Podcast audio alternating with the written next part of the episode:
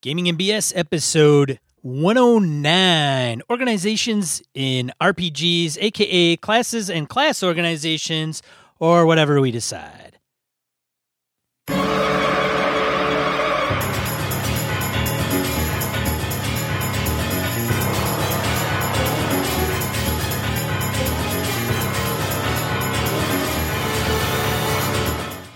Welcome to Gaming and BS, a tabletop RPG podcast featuring myself, Sean.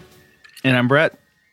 Ah, good guy. Caught me in caught me in a drink there. I was looking at I was looking at Brett and he had like He's waiting one, up. two, and there we go. anyway, welcome to the show, folks. Glad to have you with us. If you're new, we've had a couple new listeners join us in the last uh, few episodes here, so that's been really, really cool. So thank you uh, for those of you spreading the word. And uh, if you uh, regular listeners, you just can't seem to find a better group to listen to, thank you for continuing to listen to Sean and I. awesome. All right, man. Shall we just roll right into the sucker? Yeah, announcements.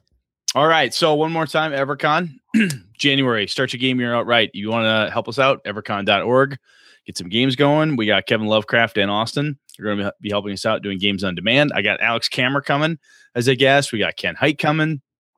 Should be pretty good fun. Um, Game Hole, which is in less than a month. Uh, if you need the Gaming BS Uber, aka the Rat Patrol, contact Sean and uh, let him know so we can see if we can help you out or hook you up with a ride. Bonus BS episodes, those who uh, game masters who have recorded, um, or if anybody hasn't and wishes to, we will be happy to run a little uh, recording for you if you're doing something under our banner and uh, let people know what you're running. And if you want to call BS, you can call us at two nine excuse me nine two nine big dice. That's nine two nine big dice. And we have a new email. Sean tells me BS at gamingandbs.com. So you want to call BS? Just type in BS at gamingandbs.com. Do and, uh, yeah, hit us hit us with it. Sean, got anything else you want to add in there? No negative. Uh, that's all, Brett. Damn, we kind of blew right through that. I feel like we were professional. Yeah. as they say. Let's get into random encounter. Let's do it. Random encounter. Get some emails and some comments from social media this evening. Looking to share it with you. Awesome. You want to start? I'll start. Email from Matt. This is my first time writing in. Been a long time listener.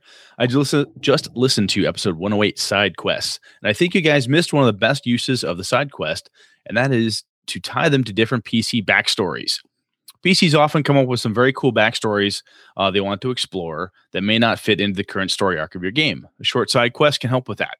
For example, in D&D, the PCs could travel to a city looking for something important. While there, a member of the rogue's old thieving crew could contact them, waiting, um, wanting them to join him for a job, or could be in trouble and need the rogue's help. Also, side quests help to make travel in in uh, a game like D&D more interesting. PCs can choose to investigate in the side quest and continue with their journey. I think we touched on the concept of fleshing out the PC's background a bit, but wasn't so much as is this pointed of a approach to it, right? Where hey, excuse me, take that and then use those PC backstories as the side quest, right? Saying, hey, um, Sean's rogue has this really cool thing. Boom, I'm gonna flood. I'm gonna use that piece as side quest fodder. So I like that. Very cool, Matt. Thank you very much, sir. Yeah. Thanks, Matt. It's very cool. Glad. Thanks for writing in, man. Next right. one is over to you, Sean. Ed Nagy. Ed Nagy. Edwin. right, here we go. Hello. Hello, Ed. I'm hoping to use your mics for a few minutes to talk about Extra Life, a gaming charity that supports the Children's Miracle Network hospitals. As you know, we've got 24 hours, 24s of gaming.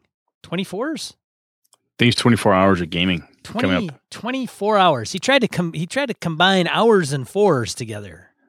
And that tripped us up because we're not that quick. Coming up November 5th at Carnage Con in Vermont. Very nice. Yeah, but you can't get there from here. Probably not. Got to go down I-95 past New Hampshire. And we just lost the East Coast. Great. Hey, I'm from the East Coast. I can talk like that. Not only from, born. Born there. Yeah. That's born there and uh, spent like a week there, I think is what I you said. They kicked me out. I think they kicked you out. If Anyway, carry any, on. If any of your listeners are coming, they can join the Extra Life DCC tourney, or as we say in uh, everywhere, Dungeon Crawl Classics, the Casino LARP, or a midnight run of an unpublished Mike Mason and Sandy Petersen Call of Cthulhu scenario. God damn, that sounds cool. Now, the Casino LARP, that sounds like that sounds fishy. it sounds a little fishy. Sounds like somebody's going to be taken to the cleaners. I'm wondering if it's a casino like the movie Casino LARP. I mean, that could get ugly. Casino LARP. Casino LARP. Right. All right. All awesome stuff, but I want to promote something else, if I may. You may, Ed. You may. Carry on. Yes. November 18th to the 19th, a group of us will be sitting down for a 24 hour gaming session in support of Extra Life. I'm planning about 18 hours of Rappan Athuk. Rappan, Rappan Thuk? Athuk? Yes. Using 5e. We'll have Frog God Games' own Matt Finch as a guest GM Nice. Premiering a new special project that they are working on, and I'll get to play in the unpublished Call of Cthulhu scenario from Chaosium, Hotel Hell. Awesome. It gets better. We're going to stream the entire thing at twitch.tv forward slash ENN. That's E as an echo, NN as a Nancy Nancy, 321 and we invite all your discerning listeners to mess with the game for a price. Extra healing potions? Make a donation. Want the party to encounter an NPC named Brett? Make a donation. Want him to be wielding a chainsaw with a V8 engine while roller skating to attack? Make a larger donation. We'll do it. And who wouldn't want that? They I'm took combing through my I'm combing through my wallet right now to see what it's going to take to make that happen. they Carry totally on. they totally stole my idea. Well, they're sharp.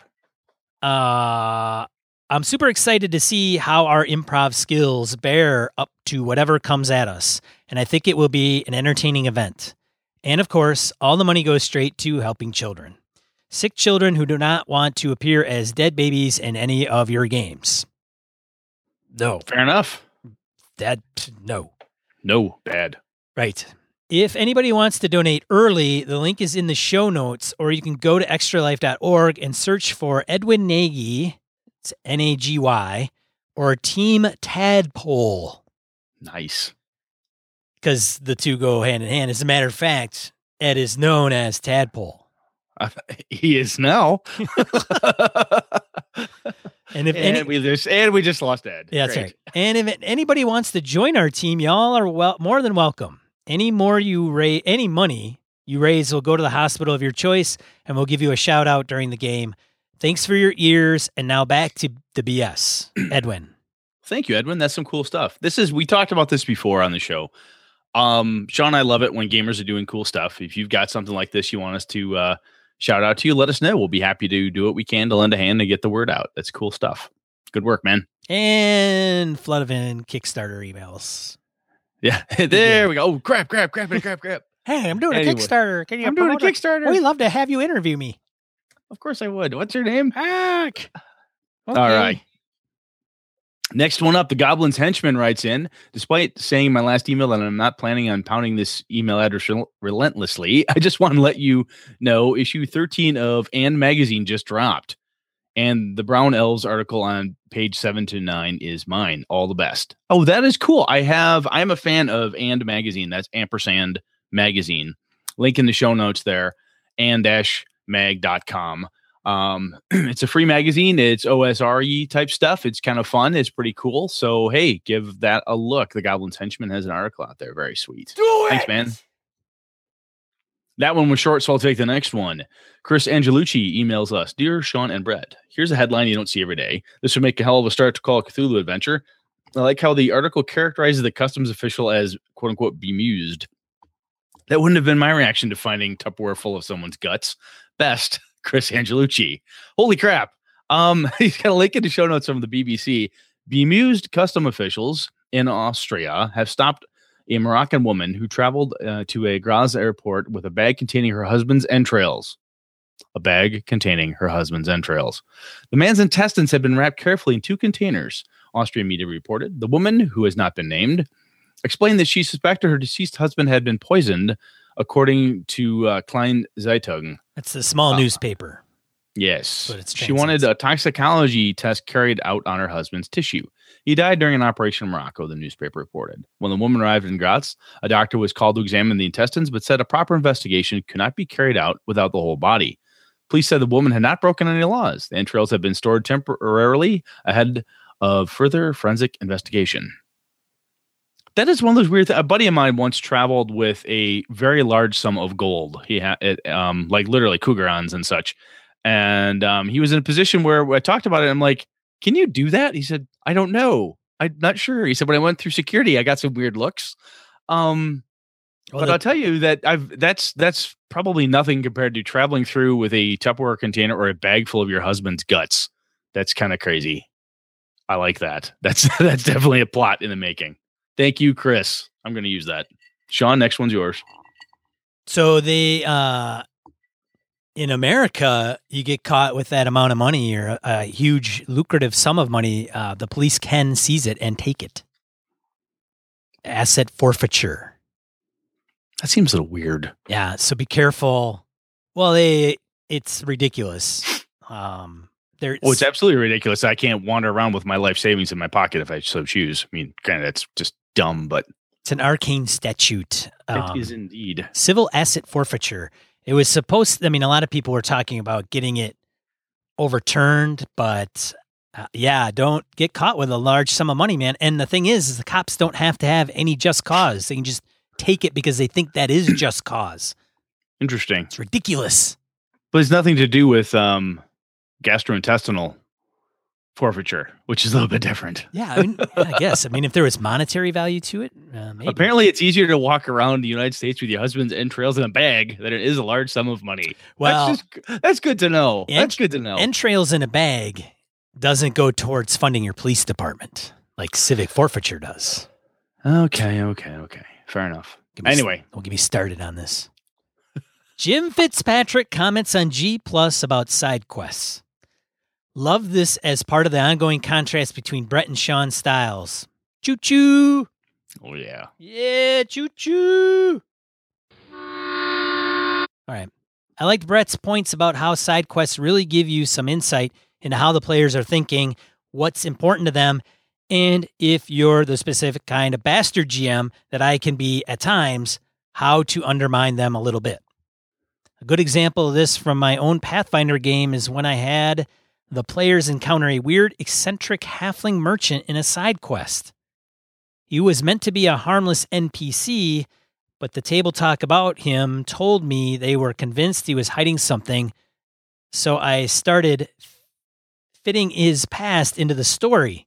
It really helped, uh, really shaped the game and the plot, and the players still talk about him to this day. That's cool. That's good stuff. Another great point from these episodes is what happens if your players get killed or expand resources during sky, side quests. Uh, expend, not expand. Expanded resources is bad. There's just lots more of it. Expending them. Yeah, we're That's bad. expending expending resources during side quests that they needed for the main plot. And I think both B and S brought up that adventuring is a dangerous job. Your day could get ruined in a hurry, especially if you play a system like Savage Worlds, where exploding dice can make the most innocuous enemy deadly. That's life in the big city, though. You could get killed at any time. If you don't like it, retire and open an inn. Fair point. That's what I'm looking forward to. Retiring and opening an inn. Airbnb, baby. There you go. question for BS Sphere, the BS Sphere. You well, when you talk about past adventures, does it seem like some of the best memories come from side quests? NPCs that didn't matter, red herrings. That time you broke into a house convinced it was cultists and got chased out by a farmer in his bathrobe. You know, that's a damn good uh that's a damn good question. I'll have to I'll have to think on that. I've had a number of um chats my group has come up with like that time when Dracula set them up in my vampire game. They all got screwed by that and there are a fair number of times when people like, yeah, remember that time we thought we were on track for something and it totally wasn't that thing. That's I think kind of meat and potatoes for gamer war stories. It's I mean, yeah, we killed the dragon. That's always cool, the big fight. But there's that weird thing that happened along the way where you encountered the halfling twin brothers and the weirdness that ensued from that piece is sometimes as sometimes more memorable than the actual dragon encounter. I've had that happen. That's that's a good point. I like that. I had that happen in a one shot at a con. Did you? It was a Call of Cthulhu game, and I can't remember the whole entire premise, and I can't even remember who the GM was. I don't know if it was Chad. I thought it was a Dead Gamer Society guy from that group, and they, I don't know. We went to a farmhouse, right? Because we crashed our car. There was a farmhouse. And then but we spent so much time at the farmhouse where it really didn't amount to anything.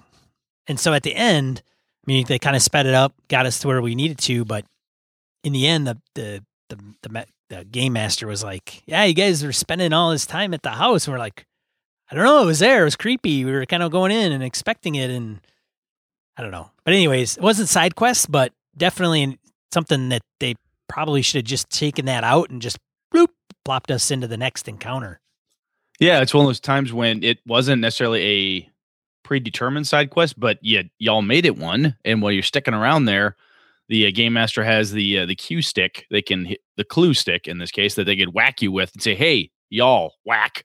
Uh, there's nothing here." There's ways to get around that. So interesting, yeah. interesting. Yeah, yeah. yeah. I'm gonna keep. I'm gonna noodle on that one. That's a kind of good. That's a damn good question, Jim. I'm gonna think about that some more. Cool. All right, Michael Parker. Next up, he emails us, "Hey BNS, my gaming group had an interesting, if he did discussion the other night that I thought might be fun for you guys to address. When does danger feel dangerous? I'll tell you what. If I'm if Brett's GM and it's always feeling dangerous. That's I do usually put a loaded handgun on the table. Just let people know I'm not. No, I'm kidding. I don't do that. Little violence, little smashing stuff on the table. Just I do. A owe shitty mood. Yeah, I do owe Alex for that thing I did at the game hole the other night. Uh, but hey, starting fires on yeah, the table yeah, on the I, game I table. A little something for that. The mood was set though. I mean, at that point, everyone was terrified. So, especially when it got out of hand. Hey, so um, that, hey, that answer's done. That question, question answered. Michael goes on with this all stemmed from one of my players letting me know that he hasn't felt threatened the whole campaign. Oh, Four see? sessions at this point. See, he needs to take some uh, tips from it, Brett's and it's, it's players guide to game master. Apparently not characters. Players, not characters, is the problem. Anyway, when I probed, he responded that the, the only time he ever feels threatened is if he's walking around with two or three wounds. We play Savage Worlds, and if that's not happening, he simply is not having fun. My other players were more of the mind that they had spent 15 bennies between the three of them by the end of the session, so they definitely felt the danger.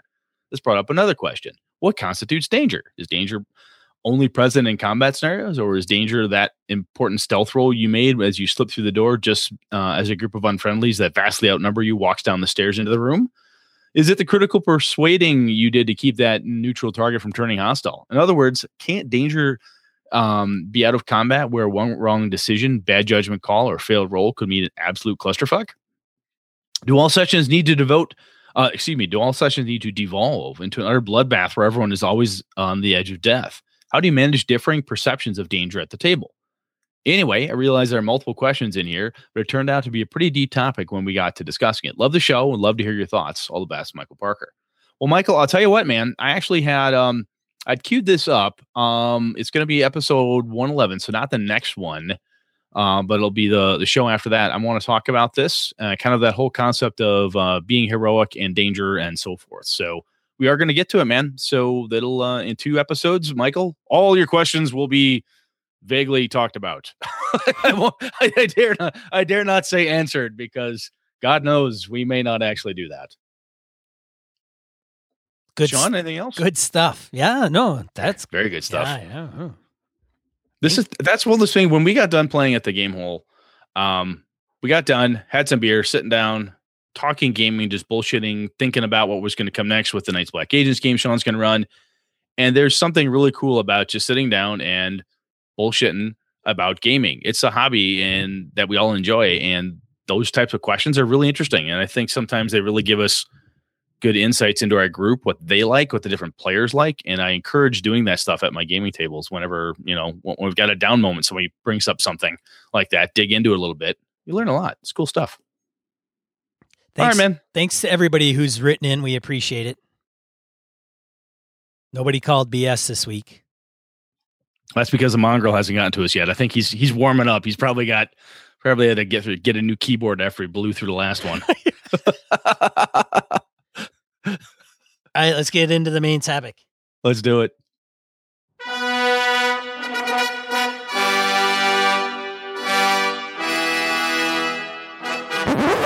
All right, Brett. What are we talking All about right. this week? Now you changed the title on me, you goof. I did, did I? Oh, Well, I thought it was well. Anyway, organizations, and then it was classes and class organizations. I wasn't quite positive how to. So let's just take it the word directly from uh, Sergeant Pemberfoot himself. He wrote in and said, "D and D classes in the quote class specific unquote groups and organizations." Uh, let's talk about the various guilds, groups, churches, and other such operating bodies that's and uh, that support classes and all that good stuff within our games. I think there is in my Avalon world. I have a huge uh, guild setup. I put a lot of time thinking into guilds, how they operate, and so forth. And in my old vampire game, there were the clans and there were different structures within them and the way the city was run and these groups and organizations and all this stuff that really helped. Um, um, they were either supported or antagonistic to the players and so forth. Um, so I thought we kind of talk through it. And you know what? Here I see Sean has gotten a hold of the notes, and by God, the man seems to have something to say because this is one of the most organized set of notes we've had for a while, which means Brett did not put together these show notes. Good job, Sean. I prepared for this episode, Brett. I felt totally as I felt as though I was short stepping on like, I don't know, the last 50. And I thought, you know, it's time to get my head out of my proverbial crevice Yes. and actually contribute to this damn discussion. Well, you took your conductor's hat off. I see that, so that's good. Um, so I think the first. So let me see here. The first one you have up here is what is the purpose of groups and organizations? So, damn good question. I think the um, if we go back to Sergeant Pemberfoot's t- um, concept, I think we had. If you think back to, if you're old enough to remember first edition D and D or the Red Box and all those things, there were always there was always like a grand druid. There were always um, fighters or ranger groups and knight groups uh, and paladins and all these different organizations of NPCs that were supposedly out there somewhere that your character would find and get trained through or would provide support for you um, if you need a thieves guild or something. Ostensibly, they were there to either help, hurt, or something. I didn't honestly start using them as an actual force until well into you know my twenties as far as a game master. Through high school and so on, and even in early college, it wasn't that big of a deal. But I believe that the main purposes, and I think what you have here is pretty solid. You know, these groups and organizations that we have, be they fantastic, uh, well, I, sh- I should say fantasy cities or whatever, or even modern sci-fi. You got plot devices, points of reference for uh, purpose, motivation, group cohesion, and inter-party conflict. Ooh, Sean, dude, that's pretty well done there. So when you use groups, or do you build groups and organizations? How do you how do you uh, use them in your in your group there, or when you run something? Well, it depends, Brett, if I'm going to do like a homebrew session, and it depends on the setting in the game, honestly. And I know I've said that like, I don't know, probably 50 episodes, but in this case, it actually applies. I think you've said that about 108 times prior to now. That's true. And if I've said it more than once in one episode, it could have been 216. Ooh, well done, well played, sir. Yeah, I know math. You know math, Basic math. Yeah. Math with numbers. Math with numbers. Keep, keep the Ah, letters. Keep the letters, Letters. out of them. Keep the letters out. Yeah. So when I do do do do do, I think that depending when you run a game, like say a Call of Cthulhu, a lot of times you are normal plebes and uh, you get thrust into a world of investigating if you start out that way, or if you um, different groups or organizations, not necessarily something that your character, at least in my history with it, not always connected to. Now, granted, you pick up an even modern OSR feeling game like Dungeon Crawl Classics, and it talks in different groups, every class within there. It talks about different types of thieves guilds and fighters groups and so forth. Um, But when we started t- digging through for Night's Black Agents, that is pretty rife with stuff. I mean, somebody wants to be um, ex CIA, somebody wants to belong to this group or have been Israeli Special Forces or something along those lines. It's pretty uh, relevant for that type of game. So, is that what you're talking about when you talk about the types of game or campaign in, in question? That would be correct, Brett. If I'm playing D and D, um, and specifically uh, a particular setting, a specific setting, say for example, Eberron, you can find all their organizations on page 227 of the core Eberron setting book, and there's a plethora of them. There's even more when you start getting into the regions, and the regions uh, in the Eberron book outline the organizations that are within that region. So you almost get even more than that. Damn, that's a lot. There is there is a ton of them in Eberron, and then you've got the Forgotten Realms has their own section, Mm-hmm. Uh, which you can find on 272 of the third edition Talk about prepared. of Damn, the dude. third edition or that 3.0 the 3.0 version of Forgotten Realms.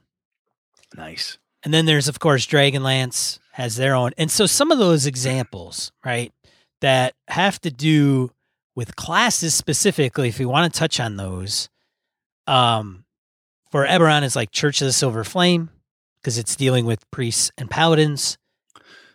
So there, I mean, that's not only just guilds and so forth. When we're talking about these organizations, we're talking about churches as well, right? I mean, if you have a, a group of holy individuals, men and women, paladins, priests, and so forth, spellcasting clerics, or even non-spellcasting clergy, a church is an organization that has its own setups and so on and so forth. You know, and if you're a knight, you've got your knightly order.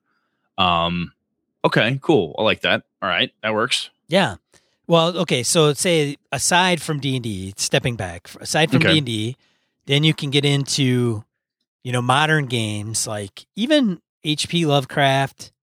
I mean, Bookhounds. I'm sure you can make an organization of investigators or Oh yeah, I mean if you're in bookhounds uh, right. in the Trail of Cthulhu setting with bookhounds, you could easily have. I mean, you're a group of individuals who work at a bookstore, and therefore you're going to know people who operate in a similar manner. You're going to have people that are good at, you know, stealing books, tipping in pages, all that good stuff. Okay. modern day. Depends on the type of game. Espionage. When you think espionage in modern day and organizations, then you're talking about. If you're wanting to mimic real life, then you're talking about KGB, CIA, FBI, MI6, uh, you know, Mossad, whatever, all those as far as espionage, counterintelligence, intelligence agencies. If you did fiction, you'd make up your own. Maybe it's Archer, which is a spycraft Yep. setting that tends to dabble in kind of on the X Files piece. So when you use these, do you use them as just back? Um, how do I do this? Um, so we talked about you know the purposes. They can be plot devices, point of reference, group cohesion, and so forth. And obviously, then you could have interparty conflict, right? If you, part of you is a member of a th- one thieves guild versus a rival thieves guild, you can have problems there. You could be um, Mossad and MI6. You may be at odds with what you're trying to accomplish. Or maybe you're working together, Brett. True enough. Yeah, absolutely. In those games, do you uh, even in games like Eberron or settings, excuse me, settings like Eberron and some of the like Night's Black Agents or or Shazam espionage one with very clear cut groups. Do you lean heavily on those or do you how do I say this? So do you as the game master or um like to really kind of amp up the fact that those are important or do you let the players dictate how much they care?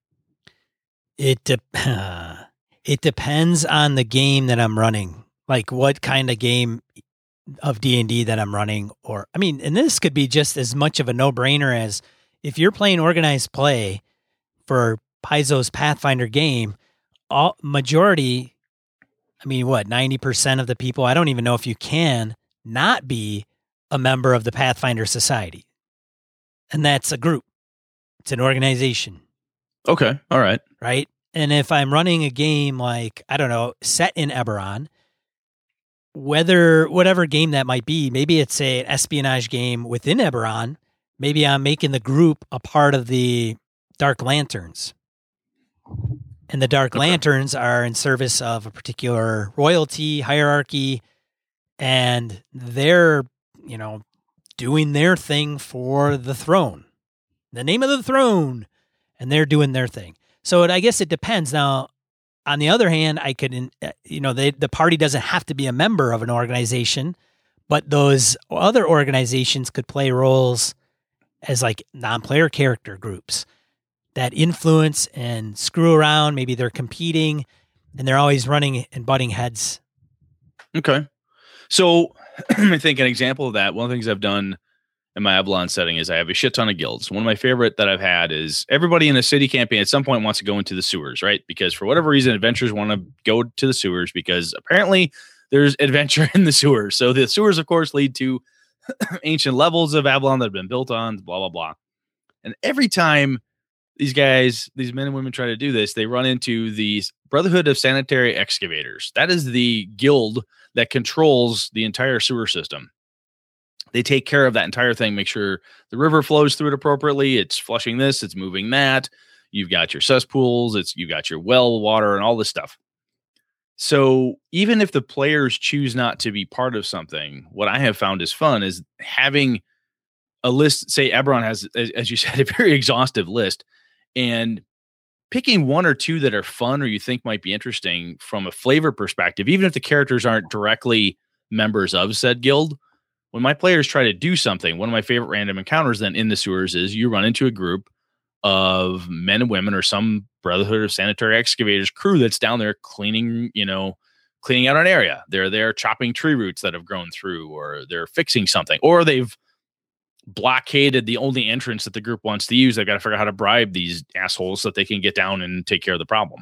So I think that even if, from my perspective, even if it's not the group that the players are leaning on for support or leaning on for adventures, one way to push the fact that these guilds, these groups, these class specific organizations are um are important is by as the game master having even something as innocuous as a bunch of janitors essentially for the city of Avalon who take care of all the, the sewer workers basically.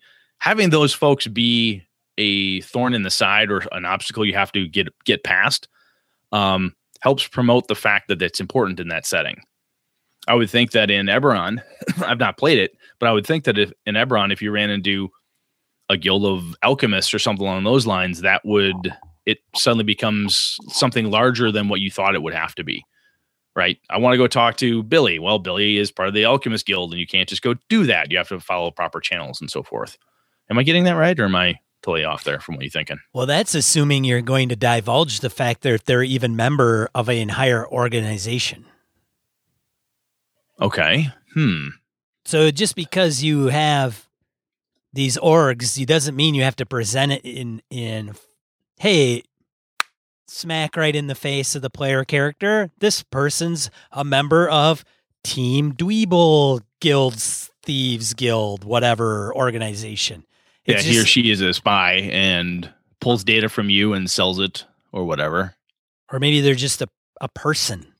Okay. No, I get you it. You later find out that they're a member of a bigger organization that is plotting to overthrow the local government, or they're trying to raise a supreme being through via, you know, being a member of a cult and doing weird rituals.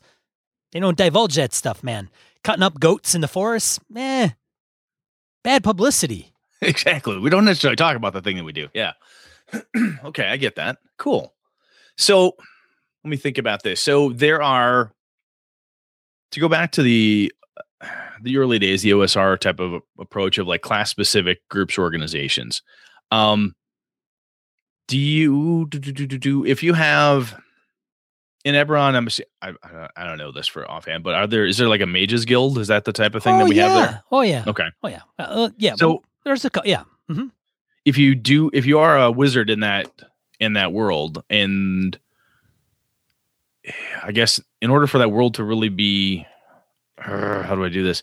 It's not. It feels like you, I guess if you don't, the way that world is built because it's so important, where they've spent that kind of time on it, you really kind of have to have that be a piece of the wizard character, right? Where they almost have to either be part of it or a reason why they're not a member of it or something along those lines. I mean, if you're in Eberron, and you're like actively not trying to be a member of the Wizards Guild, I would think that that's like a piece of background or a question that you would want to ask as a game master to that player, right? That is absolutely correct, Brett. That's a good point. You could, uh, you know, offer it up as a piece to the player character and say, "Are you going to be a member?"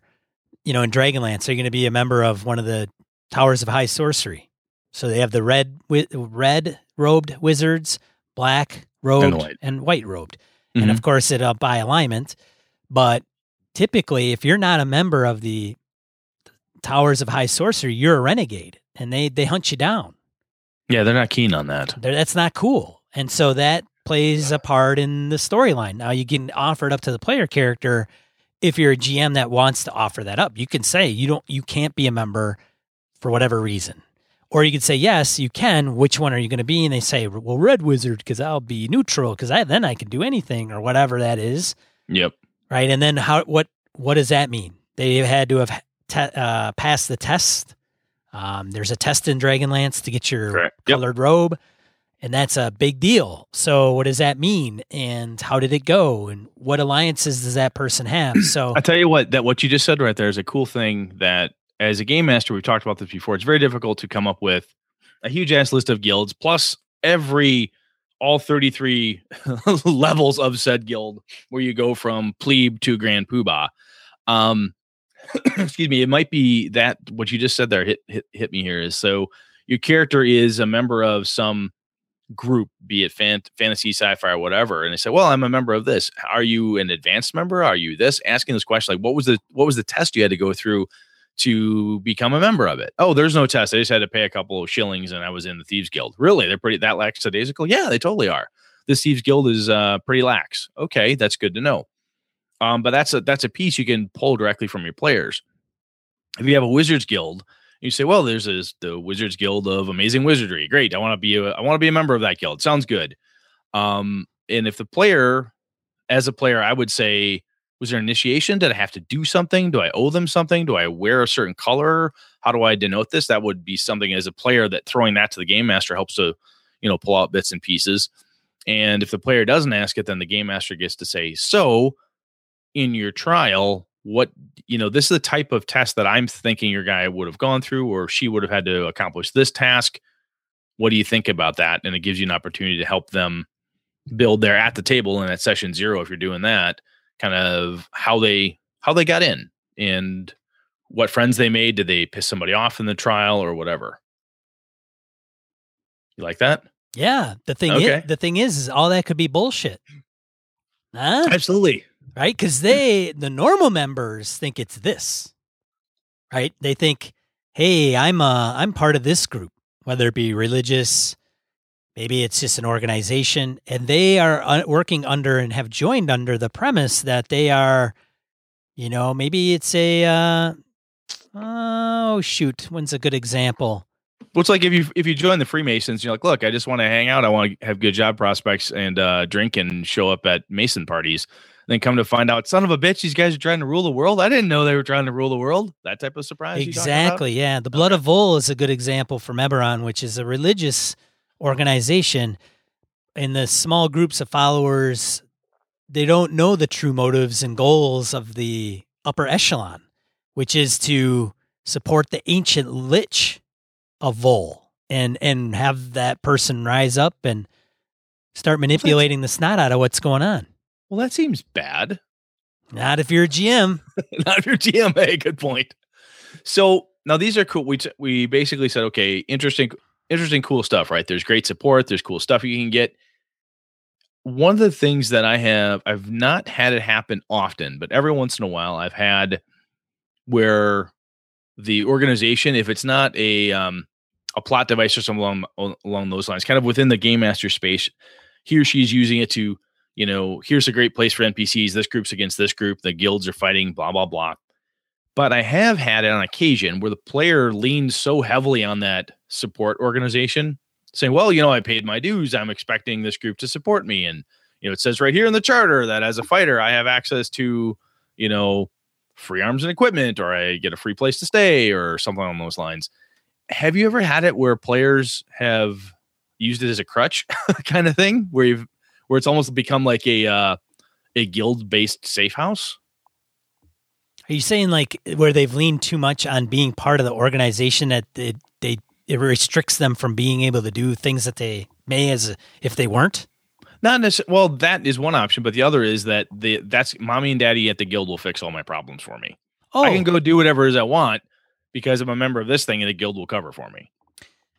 So I think what you can do, I, I haven't run into that specifically, but one mechanic that you can implement, you know, Night's Black Agents has a heat mechanic. So as the agents go through and start blowing shit up, they their heat factor increases, and the more heat they get, the more attra- uh, more attention they gain to themselves, unwanted attention, and the GM can start going, well. You're going to go through customs? great. Yeah, remember that building you just blew up that your face is like posted around all the TVs and you know, the guy got sniffer dogs at the airport? Yeah, good luck with that. Yeah, yeah, they know who you are. Right, exactly. So you could potentially say, "Hey, you're going to bring heat on our organization." And heat could be in this fat in this point, the organization could be public, but it's bad publicity. So you take that and you can you know turn I mean, just because they're part of the organization doesn't mean they're rooted there forever. They can get booted out. Absolutely. That was the in uh, Fritz Leiber's Lankhmar. One of the things the Thieves Guild, excuse me, of Lankhmar is a, is publicly known, and um, everyone is pretty sure that Grandmaster Krovas is the guy who runs the damn guild. And if the Thieves Guild loses face, right? If there's heat on them, or people get caught, or they do things, or you fuck up, the guild will only cover so far. There are penalties and other, and there's negative aspects of being a member of the guild, not in good standing. Not only just, hey, I paid for this thing, but perhaps that um, member of the Rangers Guild or that fighter or noble knight has um, stretched stretched his luck one too many times and uh, and uh, brought you know brought shame to the to the Red Dragon Corsairs. And well, guess what? The Red Dragon Corsairs want nothing to do with you anymore. You can, t- uh, to your point, you can get booted out, and as such, you're a black mark upon them, and they may uh they may be more than happy to try to scrub you if necessary. You know, that's a good point. I mean, maybe the burn, the burn spy concept, right? You're yeah, done. You're yeah, gone. it's time to. Maybe it's not even like. Uh, maybe you're more of a risk and more of a liability, and they just need to get rid of you. So now, not only are you trying to keep yourself on the down low from just being, you know, attracting the guild, which you were a prominent member of, now they all want to kill you. Yeah. Maybe you know something that they don't want anybody else to know. Yes, very true. Shooting your mouth off in the bar one night. So the other thing I have, so while we're talking about this, this struck me as well is sometimes I've I've run a game before and went, you know what, I really I don't have a guild or I don't have something in mind. It would be, oh, I didn't introduce this at the beginning of the campaign or whatever it was. You'd like to put a guild or a class organization in place. Sometimes that's fun and it can be really cool when the characters in a D&D game or DCC game, whatever, they go from town A, they've encountered this thing, they've done this deed, they go to town B, start bragging about something, and then a group of fighters like pulls the other fighter aside and goes, "Look, Jack, um, we don't talk about that stuff here." And you're like, "What do you mean we don't talk about that here?" Hey, in this town, you know, it's the Brotherhood of the Silver of the Silver Vampire, and this is how we operate, and blah blah. blah. Oh, I, well, shit, I didn't know. So you can inject these different groups in places and eh, kind of a social faux pas to, you know, well, and to go back to Fritz Leiber's Lankhmar, if you're a non-sanctioned guild thief, non-sanctioned thief by the guild, right? You're just a renegade thief and you get caught thieving, they will hunt you down and kill you because they won't have any of that. It's not like you can just get away with it. You're a scab. You're a scab. Scab you know? thieving. Non non union member, not paying dues. and not paying dues. That's right. They're So you're, you getting- think- cutting into their business. Exactly. So you think Mhm. like a Night's Black Agents thing, you're in some expat expatriate bar somewhere in, you know, Greece, shooting your mouth off about this It's job you did while Exactly. you were a So you member think- of the CIA or something. You could have a bunch of spoofs be like, look, shut the fuck up. You know, that's not how we roll around here. Um, even if you hadn't planned to have it be an overly um omnipresent thing in your campaign, sometimes it's it's uh, a great organize it's a ready-made set of npcs who either like or don't like you for some reason i could see the players i have done it before too where the players have done a thing and like man i really like to reward them with something we talked about this a number of episodes ago i can't remember which one so start at one and listen forward until you can find out where the hell I said it.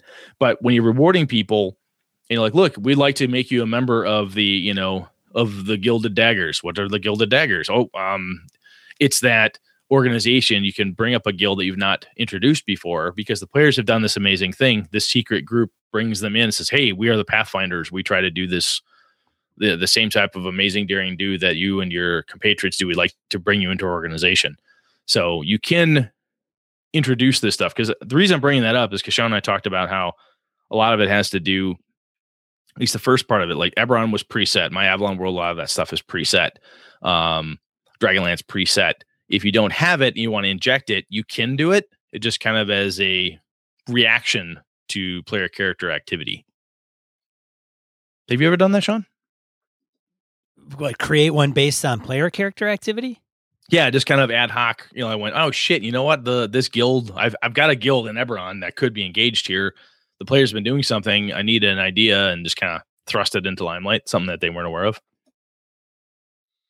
Yeah, uh, yeah. I'm sure I have. I just the example doesn't come to mind right at the moment. Okay. I wasn't trying to put you on the spot. Oh, no. I did something you haven't. No, I was just curious if you'd done it and if you had an example. I'm sorry. That was a terrible question back. There so the other the other piece here that can happen is we, we mentioned Eberron has a lot of them. My Avalon world has a lot of them. You can unless you are prepared as a game master to use all of them all the time, it can be a lot of work. So my advice is that when when I am running an Avalon and or I would do the same thing with Eberron if I had a ton of different guilds to work with, I would pick a few that would most likely intersect with the players trying to make some notes or some kind of concept like, hey, yeah, these five would be fun to interact with what's going on right now. And maybe leave the Bards Guild out of it because there's no bards in the group. Excuse me, right? There's really no need to inject the bards into this thing. And hey, there's no real need to worry about the Thieves Guild because we're not well, we're going out to kill a dragon. We have nothing to do with, you know, the Thieves Guild in the city right now. So I think kind of if you're going to do it, especially if it's your first time cranking through guilds or some of these different organizations and stuff what the in a class specific world like a d&d if you've got a fighter a thief a mage and a cleric in the group there you've got four different class groups or guilds or organizations you can come up with with the players to figure out how to support them. There's really no need to have the paladins or the knights or the rangers or whatever else because there's no one of that class. There's no need to flesh out the grand druids entire hierarchy because there's no damn druids in your group. Um, same with um, an espionage game, right? If everybody is all a member of Archer and they're fighting Spectre or whatever's going on, you probably don't need to really blow through the entire NKVD because that's not part of this adventure. So yeah. kind of bite up, just bite off in small chunks. You're also assuming though that each class has their own specific focus. Like, oh, a fighter guild, thief guild, magic user guild. Like each one okay. has its own majority of the organizations, at least in the fantasy realm of D and D, many are open ended. They, they are now. They used to not be. used to have like fighter groups and thieves guilds, and they're very class. Based. They're very class based. Well, way back in the day, sure. Yeah, yeah. But I think, and there are some, but a mm lot of them will have, you know, if it's religion based, it'll be clerics, paladins, fighters. If it's going to be um, oh, I don't know, druidic in uh, base. Wardens of the Wood is an example in Eberron. They're going to be druids and rangers. Now, if somebody said, "Well, I want to be a part of them and I'm a bard," unless you're like me and say, "Oh, hell no," because that train doesn't stop there. yeah, there's no reason. A, no, a, a reasonable game master would he would obviously that is completely ridiculous. Player, it's not in the book that bards can join that group of course you can have the latitude and and play maybe outside the lines a little bit and you know be that kind of GM and make everybody happy and allow them to do that I guess Sean's actually having an ulcer right now I can Sorry. tell his stomach's just rage anyway yeah I guess where I was going with from um from the the character's perspective is that if you have using a class base, which is kind of where uh, Pemberfoot's um, questions were. If you have X number of classes, like hey, guilds and organizations that support the classes present in whatever way, shape, or form. Like if it's the Brotherhood of the Woods or whatever the hell you named it, um, What, what was it called? Wardens of the Wood. Wardens of the Wood. Okay, so if the wardens um can encompass all of those, and players like, yeah, we'd all like to be part of the same organization. That'd be great. Perfect. Here's an idea. I'm going to have you go off on this adventure anyway. It totally makes sense that you're all part of it. It can also be one of those pieces that, from a uh, making characters parameter, you could say, look, everybody needs to be a member of this guild because that's an important part of this um, of this adventure series. Oh, great. Yeah. All right, cool. Well, I'll be part of the, as you said, with the Pathfinder Society, be a member of the fucking Pathfinders Guild because that's really part of what you kind of need to do in order to be part of this thing. So that could be cool. Nice. Got anything else, man? So I think if you are wanting to to build your own organization, Mm-hmm. I think it has to have a few characteristics. Ooh, okay. What do you got? One could be regional based. Like region, is there is it based out of a particular region? Is there a base of operations? Is it out of a town, a village? Does it represent a state, a country, a province? Yeah, is it cultural, all that stuff? Right. Yeah. Could be based on race, one, one and of all the same here. Race, mm-hmm. Okay. class, could be alignment. So you could have any race, any class, as long as they follow a particular alignment. Okay. Yep. And then maybe religion, which may not have to do with alignment. True. Absolutely true. So I think it's got to incorporate one of those four, if not multiple of those four. And then I think it has to have a cause.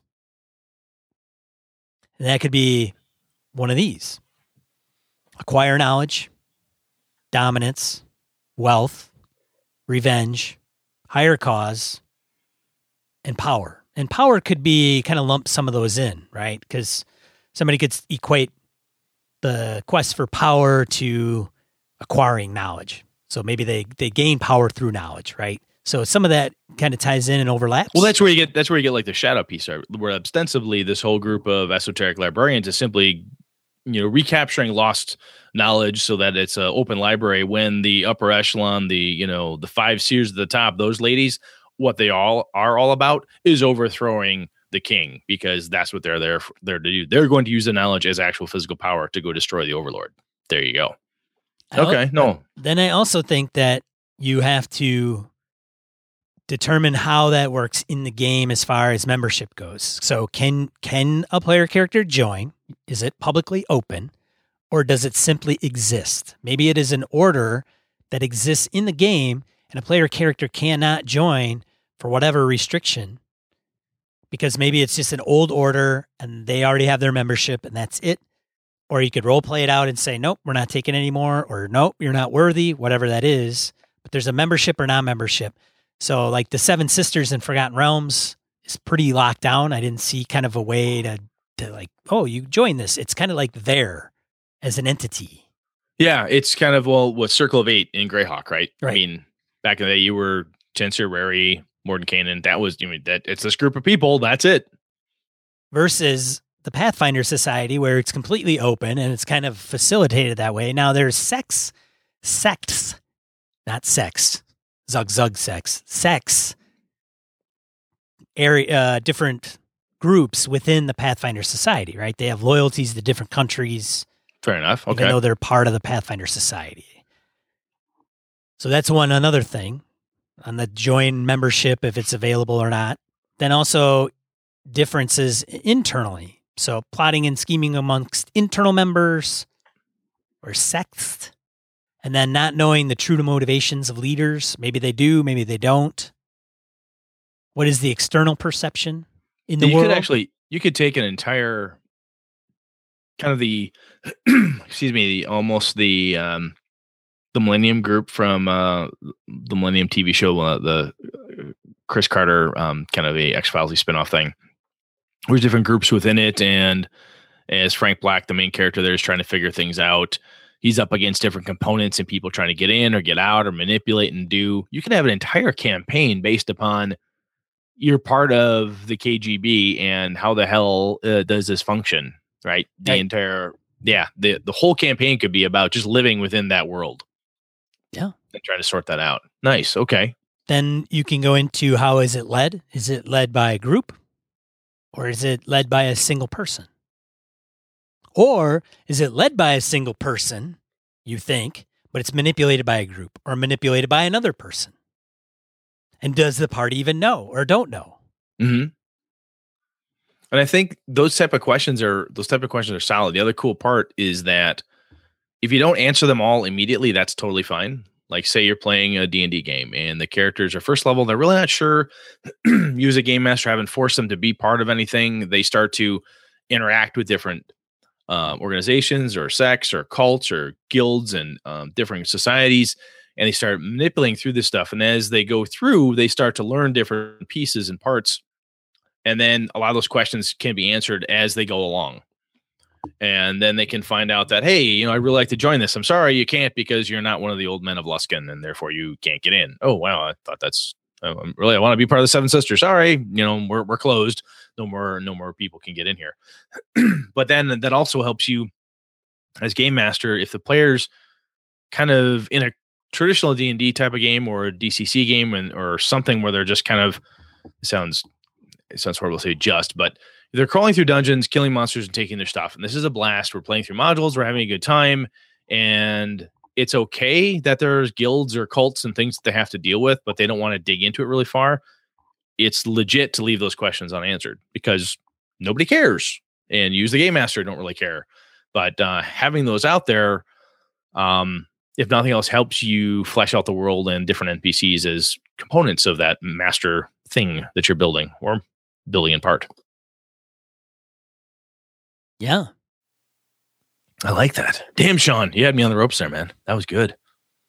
That was good anything else Oh, dude, I could talk another half hour about this, but you sure I'm, Oh, I'm sure. well if you're good cool All right, let's get into die right, roll. then. Yeah, if, if other people have uh, ways they've used guilds and such, let us know. We'd love to hear more about it. Yes, by all means, write in and let us know how you handle groups, organizations, and your role playing games. Uh, this week, die roll. Brett's got four. I got three. Got one from a listener. Brett, the floor is yours. Well, thank you, sir. So, Frog God Games has a Kickstarter out there for Swords and Wizardry, Wizardry Complete Rulebook, third printing. Um, this is one of those Kickstarters that I'm looked at. Went, oh, geez, uh, do I really need this? Do I really need this? For a buck, a mere dollar, you can get the PDF. Um, this thing has 28 days left to go as of today, October 9th. So there's plenty of time to get in there. It's funded. They wanted 12 grand. They've got almost 20. Um, and for 35 bucks, you get the PDF and a hardcover. So damn, that actually looks pretty good. And it's Frog God Games. Um, what I looked into, they they deliver, so I would feel confident and comfortable giving these folks my money. I think that's something that they could. Yeah, and they're So- not recreating the wheel on this thing. I mean, it's it's No, a game that's existed. They just re they changed all the art. It's an all female art team. And, oh yeah, that's right. Yeah, good point. Very good project point. team, but they're Yep. they're not doing. I don't think they're doing anything to the rules whatsoever. No. It's because it's out of I guess pseudo out of print or running low on the second printing run. Yep. And so I did read a couple of obnoxious posts. I won't get into it here, but gamers, if you're one of those obnoxious people that gets bent out of shape about this crap, like there was, for an example, there was a guy, yes, it was a guy, go figure, that had something to say about like, you know, if you aren't a big fan, you're a fan of the game and the company, but you don't want this edition or something, you know, consider buying the second edition. Cause I think the second edition you can still buy Yeah, like- you can get a PDF for or like five bucks or something really cheap. And this one person went into a tirade about, well, if I'm a paying customer, uh, cus- you know, why shouldn't I be able to gripe? And then they should be able, they should listen to me because I'm a customer of theirs Ah, shut the and all this other crap. And I'm like, dude, get out of my internet. Yeah, that's just that's just a, some internet turd. Pay him no heed. Right. All right, next up, Forrest Gary, listener of the show, friend of the show, and he's going to be running games at Gamehole. So I hope you're there to see that. Um, he has a podcast called Glow Burn. Link in the show notes. He uh, told us about it. Um, he's got some cool stuff out there, so give him a listen. Um, always good to help a friend. And uh, anyway, link in the show notes to Glow Burn. It's Forrest Gary, so that means it's going to be cool. I like Forrest. He does good stuff. It's going to be fun. Next up is there is a ghost town in New Jersey. This is a um, link in the show notes. An abandoned town in New Jersey that uh, most people apparently still stay pretty far away from. It's um sometimes I think as Ken Hite would say, you know, you start with start with Earth, and um, when you come up with different ideas and plot hooks and so forth. I didn't even know this this area existed. It just sounds like a great place to put an adventure. In And speaking in New Jersey. Jersey. And speaking of bizarre, de- deserted places, there is a abandoned church in Indonesia referred to as the Chicken Church. That's right, it's a chicken church. It looks like a big fucking chicken shaped church. Um, yeah. Uh, it is a massive chicken with a crown on its head, a cross on its back. It's kind of something you have to see these pictures and go, really, really. But anyhow, yes, a large chicken church. I I sense. I see. I tell you what. After talking to Forrest about Glowburn on G Plus, I saw this. I'm like, I could see Forrest writing an adventure in the chicken church, like a DCC adventure. That's got to be a part is- of it.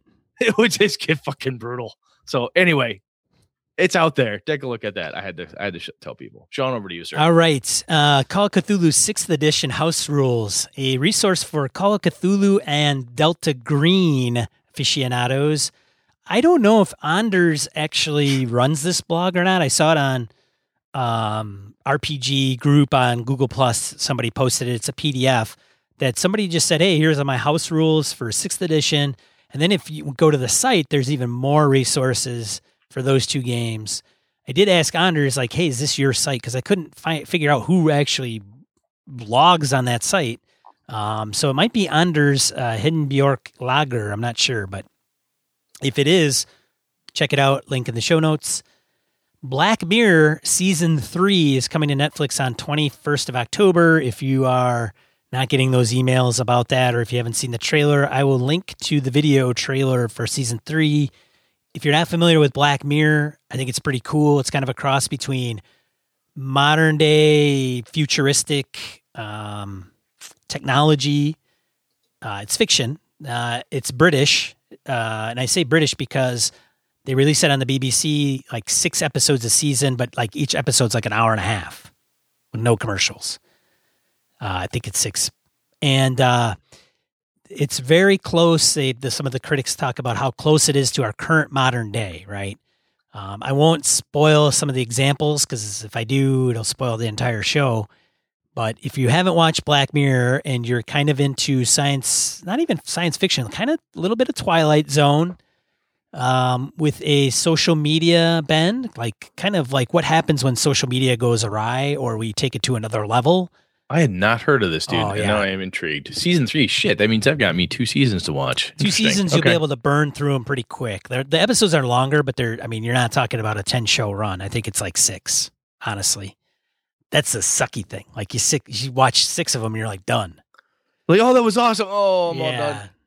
And they're Damn it. all, and they're no, they're not tied to each other. They're all Oh, individual. okay. They're all individual vignettes. Um, so you- Interesting. yeah. So it's like watching like, I don't know, for two, two seasons, you're looking at 12 episodes, almost 12 movies worth.